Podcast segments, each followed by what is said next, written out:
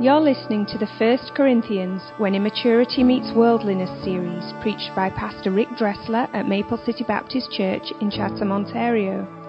For more information about Maple City, please visit us online at maplecitybaptistchurch.com. Take your Bibles this morning, if you would.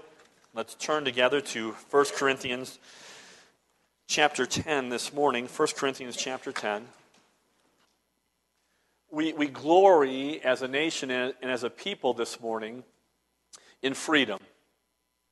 It was even mentioned this morning for our prayer time that we gather together. We're thankful that we can come and worship in freedom. We have freedom to come and, and worship our Lord. We have freedom to read the Word. We have freedom to preach. We have freedom to, to interact in our places of work and business. But let me remind you as we get into the text this morning that the greatest need for mankind is the need of salvation. Because the greatest problem that we face is the problem of sin. We all face it. We are all sinners by nature, we are sinners by choice. And left in that condition, we are doomed for all eternity in a place called hell. And so this morning, as we discuss freedom, I want us to understand that for the believer today, we have already experienced the greatest freedom possible. In Jesus Christ, because of the person of Christ, because of the work of, of the, the life, the death, the burial, resurrection, ascension, and coming in of Christ. For those who repent and believe on Him, we have freedom this morning from the penalty of sin. My friend, there is a penalty for sin. There's a penalty for all sin. The Bible says, For the wages of sin is death. It's eternal separation. And yet, for those who call on Christ, who understand and realize it's not in our own goodness, it's not in our own uh, works, it's not in our own uh, merits that we somehow come across God's grace. It's not that at all. It's when I repent and believe and trust in Christ and Christ alone, I can be free then from the penalty of sin. It's a glorious truth. It's a glorious thought. It is glorious freedom. But not only that, for the believer in Christ, we have freedom from the penalty of sin. And because of Christ and his work and his spirit this morning, we can be free from the power of sin. I don't have to be who I used to be or what I once was. I don't have to be angry. I don't have to be bitter. I don't have to be perverse. I don't have to be selfish and self centered. I don't have to be greedy. I, don't have to be critical. I don't have to be a gossip. Because in Christ now, I have freedom this morning from the, the power and the bondage of that sin. That's freedom. And then ultimately, for the believer, we will have freedom from the very presence of sin. There is coming a day when we will have a glorified body. And for the believer, we will not struggle with sin. I don't know about you, but you get tired of the struggle of sin. And someday we will be free from the very presence of that sin. And that's why we as believers can say, no guilt in life, no fear in death. This is the power of Christ in me. We have freedom. And we should thank God for that. So, for the believer this morning, then it begs the question since we have this great freedom, how then are we to act and to behave and live our lives now in light of this freedom? There are some Christians who think because I have freedom, it means then I can do whatever I want to do. I got grace. I'm covered. So I'll live the way I want to live. I'll talk the way I want to talk. I'll do whatever I want to do. I'll go where I want to go. I will be what I want to be because, after all, I have grace. But now, listen to me, my friend. Paul has already addressed that in Romans chapter 6. When he says, Should we continue in sin that grace may abound? And he says, God forbid. May it never be so. And so, in light of this freedom, we have to ask ourselves how do I live as a Christian now? I've been freed, I have the greatest freedom imaginable, but how do I live now as a free believer in Christ? And that's what we're going to talk about now as we close off chapter 10 of 1 Corinthians, starting now at verse number 23. Paul is addressing the area of freedom and liberty for the Christian life. And, and I have to tell you, this last portion of Scripture, we've been, we've been dealing with this since chapter 8. About four years ago, we started this. It seems that way. We're going to finish it this morning. But I have to tell you, this is so, I believe, so clear and pertinent and um, important to where we find ourselves today. Look with me, if you would, at verse number 23. Paul says, All things are lawful, or all things are permissible. If you've been paying attention, you know this is not the first time we've heard this phrase. It was used prior to this in chapter 6, verse 12, where he repeats this phrase. And the truth is, Paul may have used this phrase by explaining grace, but what's happened is this the people of Corinth have taken this phrase all things are lawful, all things are permissible for me, so that they could do whatever they wanted to do. This was their mantra to say, listen, I'm a believer, I have grace, but because of that grace now, all things are permissible. I can do whatever I want to do. That's what they're using this for. Now, listen to me. We understand and know this morning that you just can't take the Bible out of context and grab a verse and say, yeah, that's, I can do whatever I want to do. That's not what he's saying. Paul doesn't mean I can do whatever I want to do. The truth is, in the context here, um, Paul has already told us not to go into temples to worship there and eat sacrificial meals. Because whether you realize it or not, going there, you are swelling the ranks of those who are opposed to living God, and you are encouraging idolatry, and you are worshiping, whether you realize it or not, these idol demons. So he says, wait a minute. Yeah, all things are permissible, but by all things, he doesn't mean everything. Um, there are sinful things. Because we're under grace this morning, it doesn't mean it's okay to murder. No brainer, right? Or to lust, or commit adultery, or fornication, or to be greedy, or to be gluttonous. There are absolutes. And so the guy or girl who says, hey, yeah, um, I'm under grace this morning, and, and God just wants me to be happy. And I met this guy or girl at work, and they really understand me. I mean, she listens to me, he understands me. And so, because God wants me to be happy as a Christian, I'm going to leave my wife, I'm going to leave my husband, and I'm going to be happy with this other individual because I'm under grace. My friend, if you think that way, you are insane. And that's being nice. You're wicked. As if God's personal holiness is trumped by your happiness. There are absolutes. And, and what Paul is saying here is when he says all things are permissible, those all things are not sinful things. Those all things, in the context of where we're at this morning, are things that are gray areas. They're, they're things that aren't specifically forbidden in the Word of God. They are non essentials, is what he's speaking about. When he says all things there, he's talking about areas that we have freedom or liberty in. But look what he says in the verse All things are lawful for me, but all things are not expedient. All things are permissible, but all things are not beneficial. Paul, recognizing that we do have freedom and liberty, says, wait a minute. There are things that we can do, but there are some things that we shouldn't do because they're not beneficial. And this is where believers this morning need real wisdom. We need the Spirit of God, the Word of God, to direct and guide our lives. Because there are some things that we can do that we still ought not to do. Listen to the words of Clement of Alexandria. This is about the second century AD. He says, those who take advantage of everything that is lawful rapidly deteriorate into doing what is not lawful. And we see that today. So, Paul is going to give us some guidelines here. So, as we look through this text now, Paul's talking about personal liberties, personal freedom. And, and I want you to keep in mind, because for Paul, this idea of what can I do and what liberties do I have and how free am I to, to do whatever I want it was not the be all end all. There was something greater for Paul that regulated his life. And we're going to see it this morning.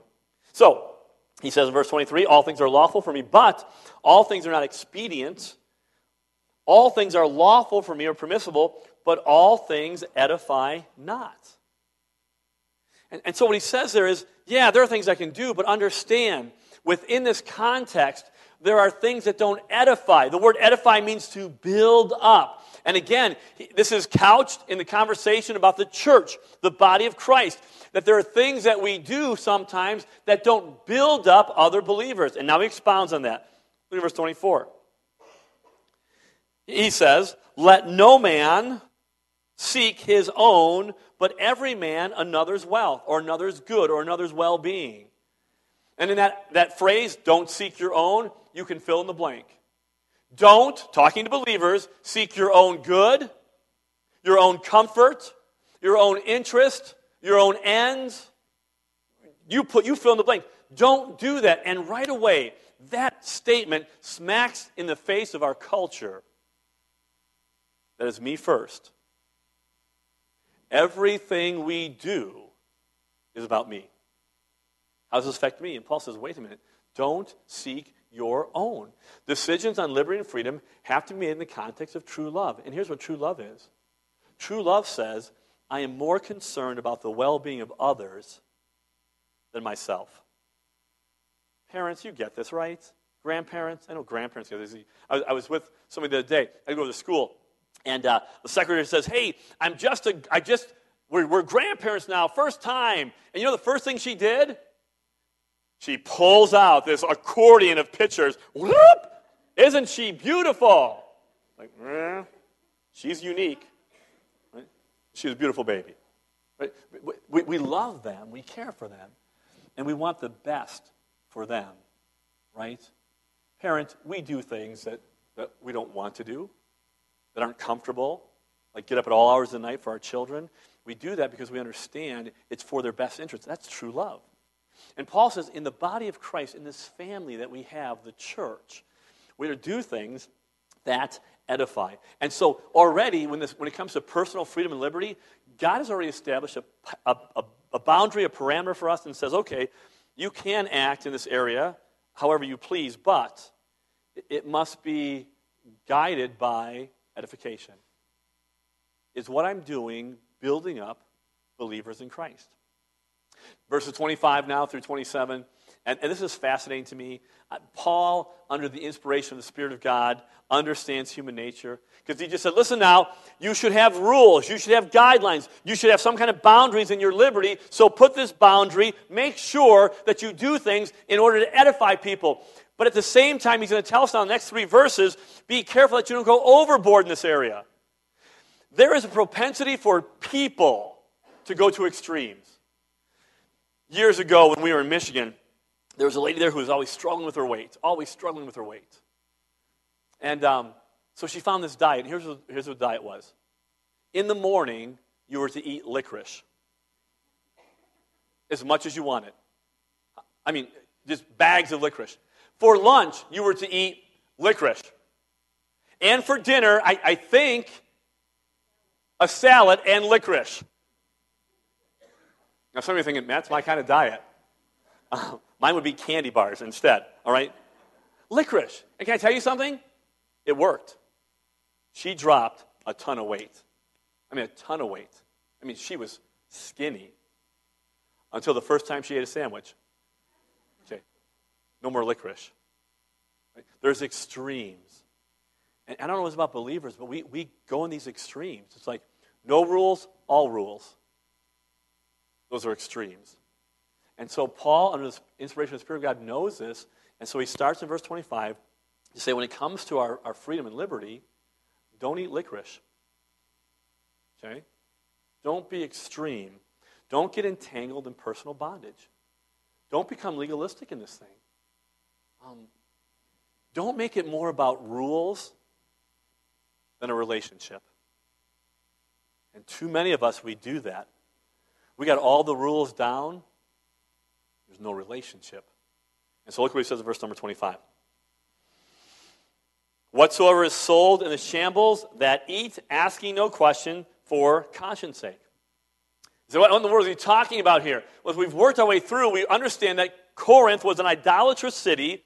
Um, they, they offered animals to sacrifice to their idols and to their gods. And the leftovers would go down to the shambles or the meat market, and they would sell it there to people who wanted it. Usually a really good cut of meat uh, at a decent price.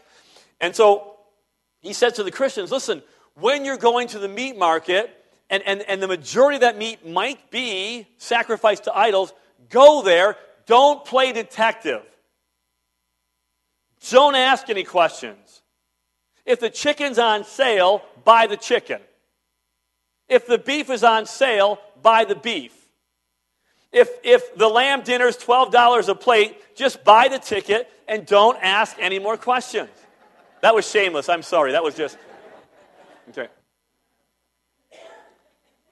Don't ask any questions. Just buy the stuff. Don't be a detective. Don't try to figure out was this sacrifice, was this to Zeus or Aphrodite? What, what happened here? I need to know this because I got these rules in my life. He says, don't do it. Just go buy the food. Now, some of you right now are checking out saying, hey, Rick, you know what? We don't have shambles here. We don't have these meat markets that, that sell stuff from the gods that were sacrificed. I know, but here's the deal, right? He's talking about these areas in our lives that sometimes we have freedom in. You can put in your own area, this gray area of freedom. And that's the same questions here. He says, just don't, don't go and play detective. Look at verse number 26. For the earth is the Lord's and the fullness thereof. And this is Psalm 24, verse 1. The Jews would use this as a prayer. And, and, and, and it's acknowledging that this God that we serve is the true God, the creator, the living God, and He's made everything. It's all His, it belongs to Him, and it's all good. And so He says, when you go there, the meat, the chicken, the lamb, hey, it's good. God made it. You ever think about this? The God that we serve is the one who thought it would be a good idea for bacon to taste like bacon. What a great idea that was. Or for dark chocolate to be mixed with sea salt. Mmm. I mean, this, it's, it's all his. And so he says, listen, when you go there, the meat's there, the chickens, what, just buy the stuff. It all belongs to the Lord. We pray over it. It's fine. Verse 27. If any of them that believe not bid you to a feast, and ye be disposed to go, whatsoever is set before you, eat. Ask ye no questions for conscience sake. And, and again, he says, okay, he's giving us real practical advice for the Corinthians, but for us as well. He says, okay, if someone who doesn't believe in Christ has you over, and it might be that, you know, I think they're involved in idolatry, but they set a meal before you, don't ask them, hey, just by the way, was this meat offered to Epaphroditus? Was it, was it, is that, did you sacrifice this? He says, don't ask. Just go ahead and eat it. Don't ask if it was sacrificed. Don't ask if it was kosher. Don't ask if it was halal. Ask the question the other day. Don't ask. Just eat the stuff. He says it's all the Lord's. And this is an area that God is indifferent in. It's food. And if it's killed before you, who cares as long as it's not mooing or moving? Just eat it. Eat the stuff. That's what he's talking about. Listen, Christian, what Paul is saying here is yes, there, there are boundaries to our behavior. We must have them. He's going, to continue to spell those out for us, right? Edify. But at the same time, do not add, you don't need to be adding more rules to your life. Let me say something to you. This morning, don't be more conservative than God. That's ridiculous. He makes all the rules. No, listen, it's not ridiculous. There are believers who they think it's their job to be more conservative and have more rules than God. Let me give you an example. There's a group called the Separated Ones. We might not know them by that name. You know them by this name, Pharisee. And their plan was as they saw um, this Hellenistic philosophy coming into Judaism, they wanted to to maintain purity for God's word. They loved it. They wanted to separate themselves from the world. And so they did. And in, in, order to do that, they kept on adding more and more rules to their life to keep them as far away as they could from the edge. Here's the problem when God incarnate in the Word walked among them in the person of Jesus Christ, the Pharisees said to God in the flesh, You're doing it all wrong. You're breaking the rules. You're not following what we said here. Can I tell you something? Jesus' most scathing announcements came to that group. God, you're not following my rules. And, and don't hear what I'm not saying. I'm not saying there are no rules. I'm saying don't be more conservative than God. Jesus said to this group, listen, you got a problem. You are swallowing a camel and straining at a gnat. Don't do it. Don't be more conservative than God. Verse 28. Paul's going to give us another situation. Listen, the Bible is, is practical. The Bible is, is for us today. He, he's laying this out for them how to be, behave and respond. Verse number 28. He says, But if any man say unto you, okay, still talking about this area of, okay, freedom liberty, this is, this is offered in sacrifice unto an idol. Eat not for his sake that showed it, and for conscience sake. For the earth is the Lord's and the fullness thereof Conscience, I say, not thine own, but of the other. You say, is Paul schizophrenic here? No, he's not. He said, listen, if you go to dinner and they don't say anything, eat the food. But if you go to dinner and this guy says, hey, Paul, and, and we don't know whether it's a believer or unbeliever, it doesn't matter, the outcome's still the same. Hey, brother, sister, listen, maybe it's a lost guy. We're having a meal here, and I want you to know this was sacrificed to Zeus. I just got back from the temple. We dedicated this meat to him. We want you to enjoy this meat as we, we, we've offered to Zeus. Paul says to the, to the brother or sister there, don't eat it. Say, ah, I can't.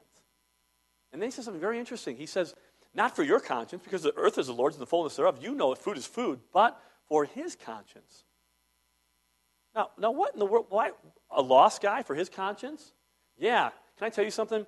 If if you ever wonder how Christians should act, Go ask your unsaved family members or your unsaved coworker or your neighbors. Hey, how do you think a Christian should act? And they will tell you. And in this situation, if a guy's lost, he says, Hey, I sacrificed this, and you as a Christian, he just told you that, and now you eat it. What you are saying to him is, Listen, in Christianity, we don't care. Idols don't matter, it doesn't matter. Uh, it doesn't matter to us. We, we're okay with that. And he says, Don't do that for his conscience sake. And if it's a believer, don't do it for his conscience sake. Maybe this believer had trouble, and maybe he struggled in these areas. He says, Hey, by the way, I got to tell you something. I, I, picked this up real cheap, but I, I know it was sacrificed to, to idols. He says, Don't eat it. Once again, he's limiting our freedoms as we seek the good of others. Okay, Christian, listen to me. If you don't get this, you don't get Christianity. Christianity is never about you, ever. It's always about others. And Paul says, do this for them. Look at verse 29. Verse 29b, we'll pick that up in verse 30. He says, Conscience, I say, not thine own, but the other. For why is my liberty judged of another man's conscience? For if I by grace be a partaker, why am I evil spoken of for that for which I give thanks? And this is really a, a difficult passage to say, Paul, what are you talking about here? But I think this is what he's talking about in the context. He just said you got to have boundaries, right? It's about edifying other people. If it doesn't edify other people or build them up, you shouldn't do it. And now I just told you, hey, if a guy says, I sacrifice this to idols, don't eat it. Now let me explain something to you in, in this situation that he just talked about. This guy's conscience about what he's doing is not a universal law for everyone. Okay? The guy eating there didn't have a problem with this. The guy said, This is my problem. I think what Paul is saying here is this hey, listen, this is not a universal law. This is not right or wrong. This is your conviction. This is your standard. Don't foist your opinions or your standards upon me. This isn't biblical here. I prayed for my food, I asked God to bless it. Don't come with your convictions and put them on me and bring me into bondage with your conscience. Do you get that? Do you understand what I'm saying? I think that's what Paul's talking about. And that really does line up with Romans chapter 14. Can I tell you something? There's nobody in this room that agrees completely with one another. Not my wife and I. There's some things she's wrong on, okay? I know. I will be killed for that later, all right? And, and there are things that we, we, we don't see. And that is the body of Christ. There are things that are not essential that we might have differences on, but the truth is, in the big picture, those things don't matter. The main thing is the main thing. It's the gospel. It's Christ. It's who He is, His salvation and His kingdom. And everything else filters from there. And when Christians have this idea that this is my conviction, this is my standard, and everybody in the church is going to do what I want to do, you better read Romans 14. I got years ago, this was years ago, I was just a kid. I'm not a kid anymore. And he said to me, I was, I was probably 20. 20 is a kid, by the way. 20, 25, 30, 35, 44 kids. Okay, children. And I was a kid, and, and he said to me, we were talking at a break, and he was a believer, and he said, uh, he asked me if I had a television. Yeah, I got, I think I have two. Big deal back in the 80s, 90s. I got two. Ah. And I was going, I was studying for the ministry, and he said, hmm, I don't know of any good pastors or preachers who own televisions. Maybe he's right on that. Probably, probably he's right about the good pastor or preacher. But his idea was, and then he said to me, he said, It offends me that you have a TV. And you should probably get rid of it. Do you know what I did? I kept my TV because that guy was nuts. Okay? He's nuts. I wasn't, I wasn't offending him. I wasn't causing him to sin. He was trying to take his personal conviction and throw that on me. And I think what Paul's saying is, don't do that. If you have that conviction, that's fine. That's not for me. I prayed for the food. I know it's from the Lord. I'm eating it. If I'm in your presence and it troubles you, I won't do it. But don't throw that on me. Does that make sense? Makes sense to me. We can love each other in spite of our differences. A matter of fact, isn't that the beauty of the Christian church? That we can come together in this place, from different backgrounds, different economic and social and educational brackets, different past history, whatever side of the track you're born on, the color of your skin, your heritage, and say, you know what? It doesn't matter. Because in Jesus Christ, we're all one. That's, that's Christianity. And we know about that from Romans 14. Verse number 31 he says, Whatever therefore you eat or drink or whatsoever you do, do all to the glory of God. Now remember, he's going to bring this, this whole argument down to a close. He said, edify people, but now he says, okay, wait a minute. No matter what you do now, as a, and I'm talking to believers, everything we do should be for the glory of God. Well, what in the world is the glory of God? Go through the Old Testament, it's his brightness, it's his presence. He fills the temple. It, it's, it, it, it comes to mean who he is, his divine attributes, his character, his glory, his, his magnitude. What Paul says here is listen, no matter what we do now, all should be done for the glory of God. My actions, my behavior should shout to a lost and dying world, hey, my God is great. He is worthy of praise, and he ought to be glorified. And then he says, all. That excludes this compartmentalizing of our lives.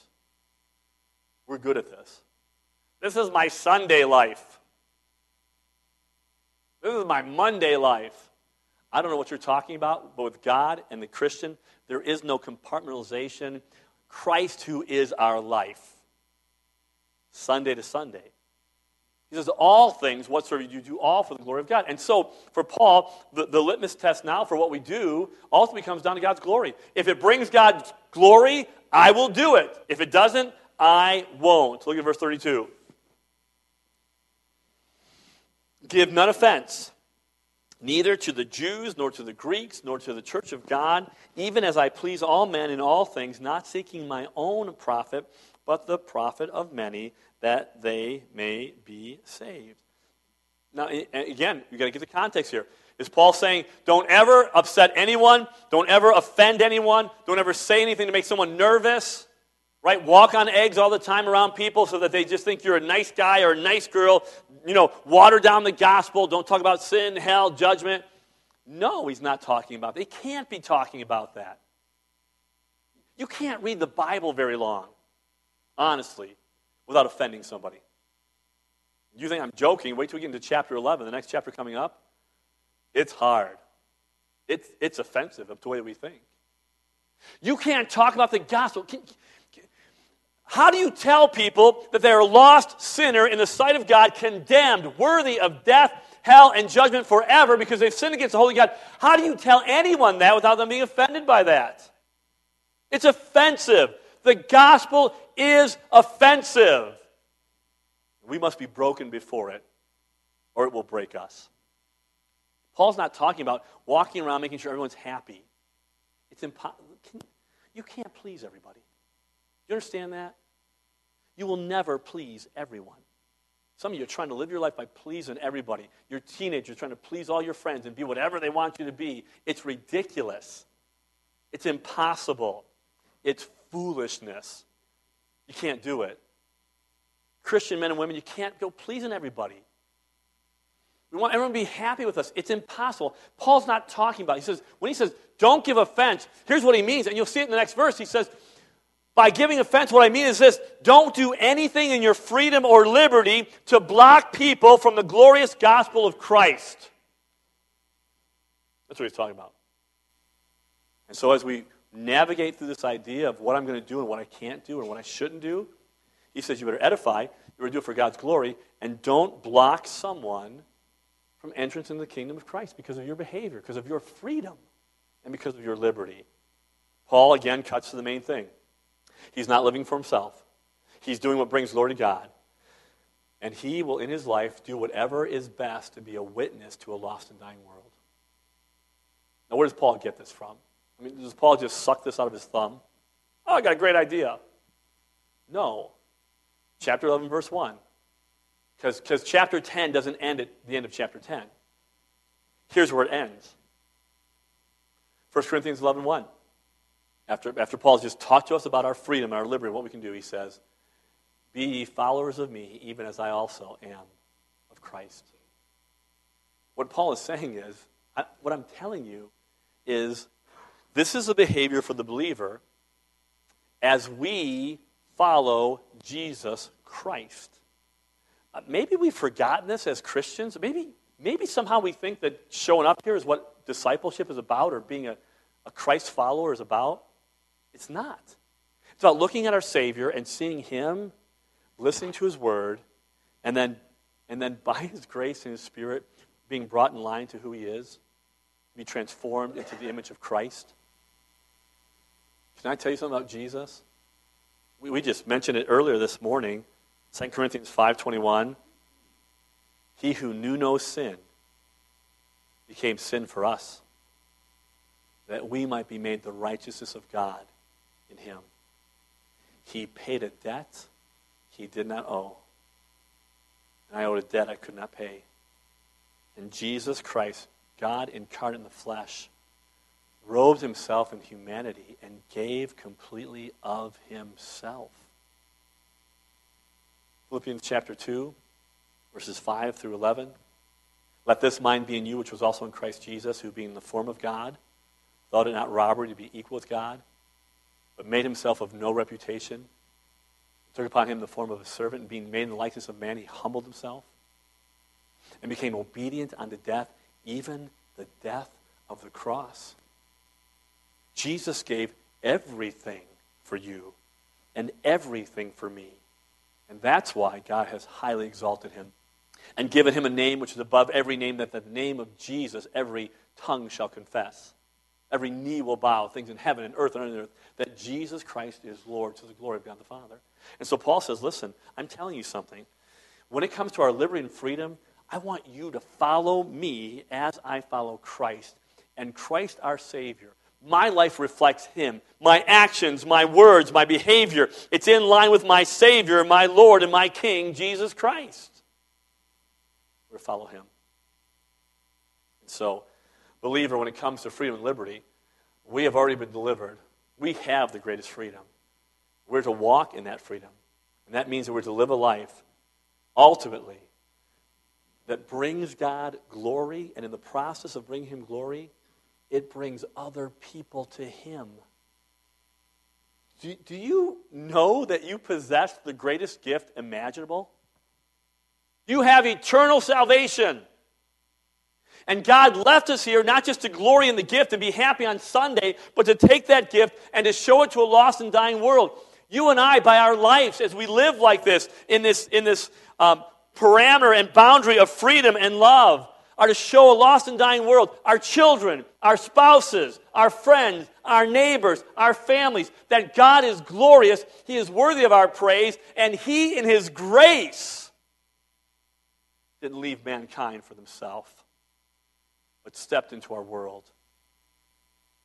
And on His Son poured out the wrath that you and I deserved. Paul says, You want freedom and liberty? Walk in this freedom and liberty. When we focus on knowledge and rights, it always produces pride and selfishness. Always. That's my rights. No one's going to tell me what to do. I got grace. Yeah, go ahead. You are an arrogant, prideful individual.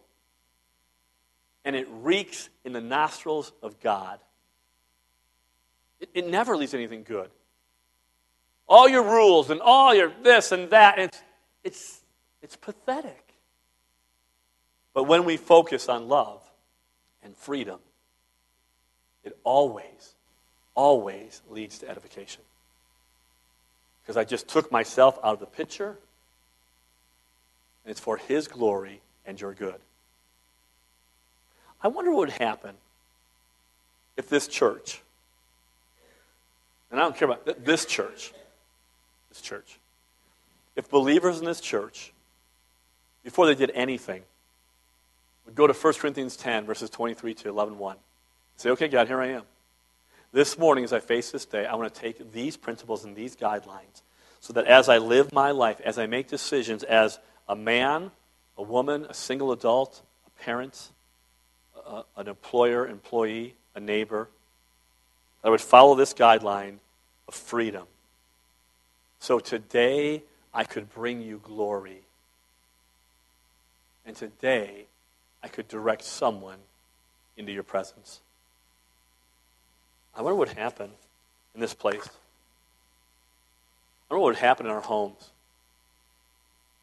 I, I can't imagine what would happen in our churches, in our neighborhoods, in this city, this municipality, in all of Ontario, if we would be serious about God's Word and quit fighting for my rights and my freedom and say, Lord, I've been free. I am free.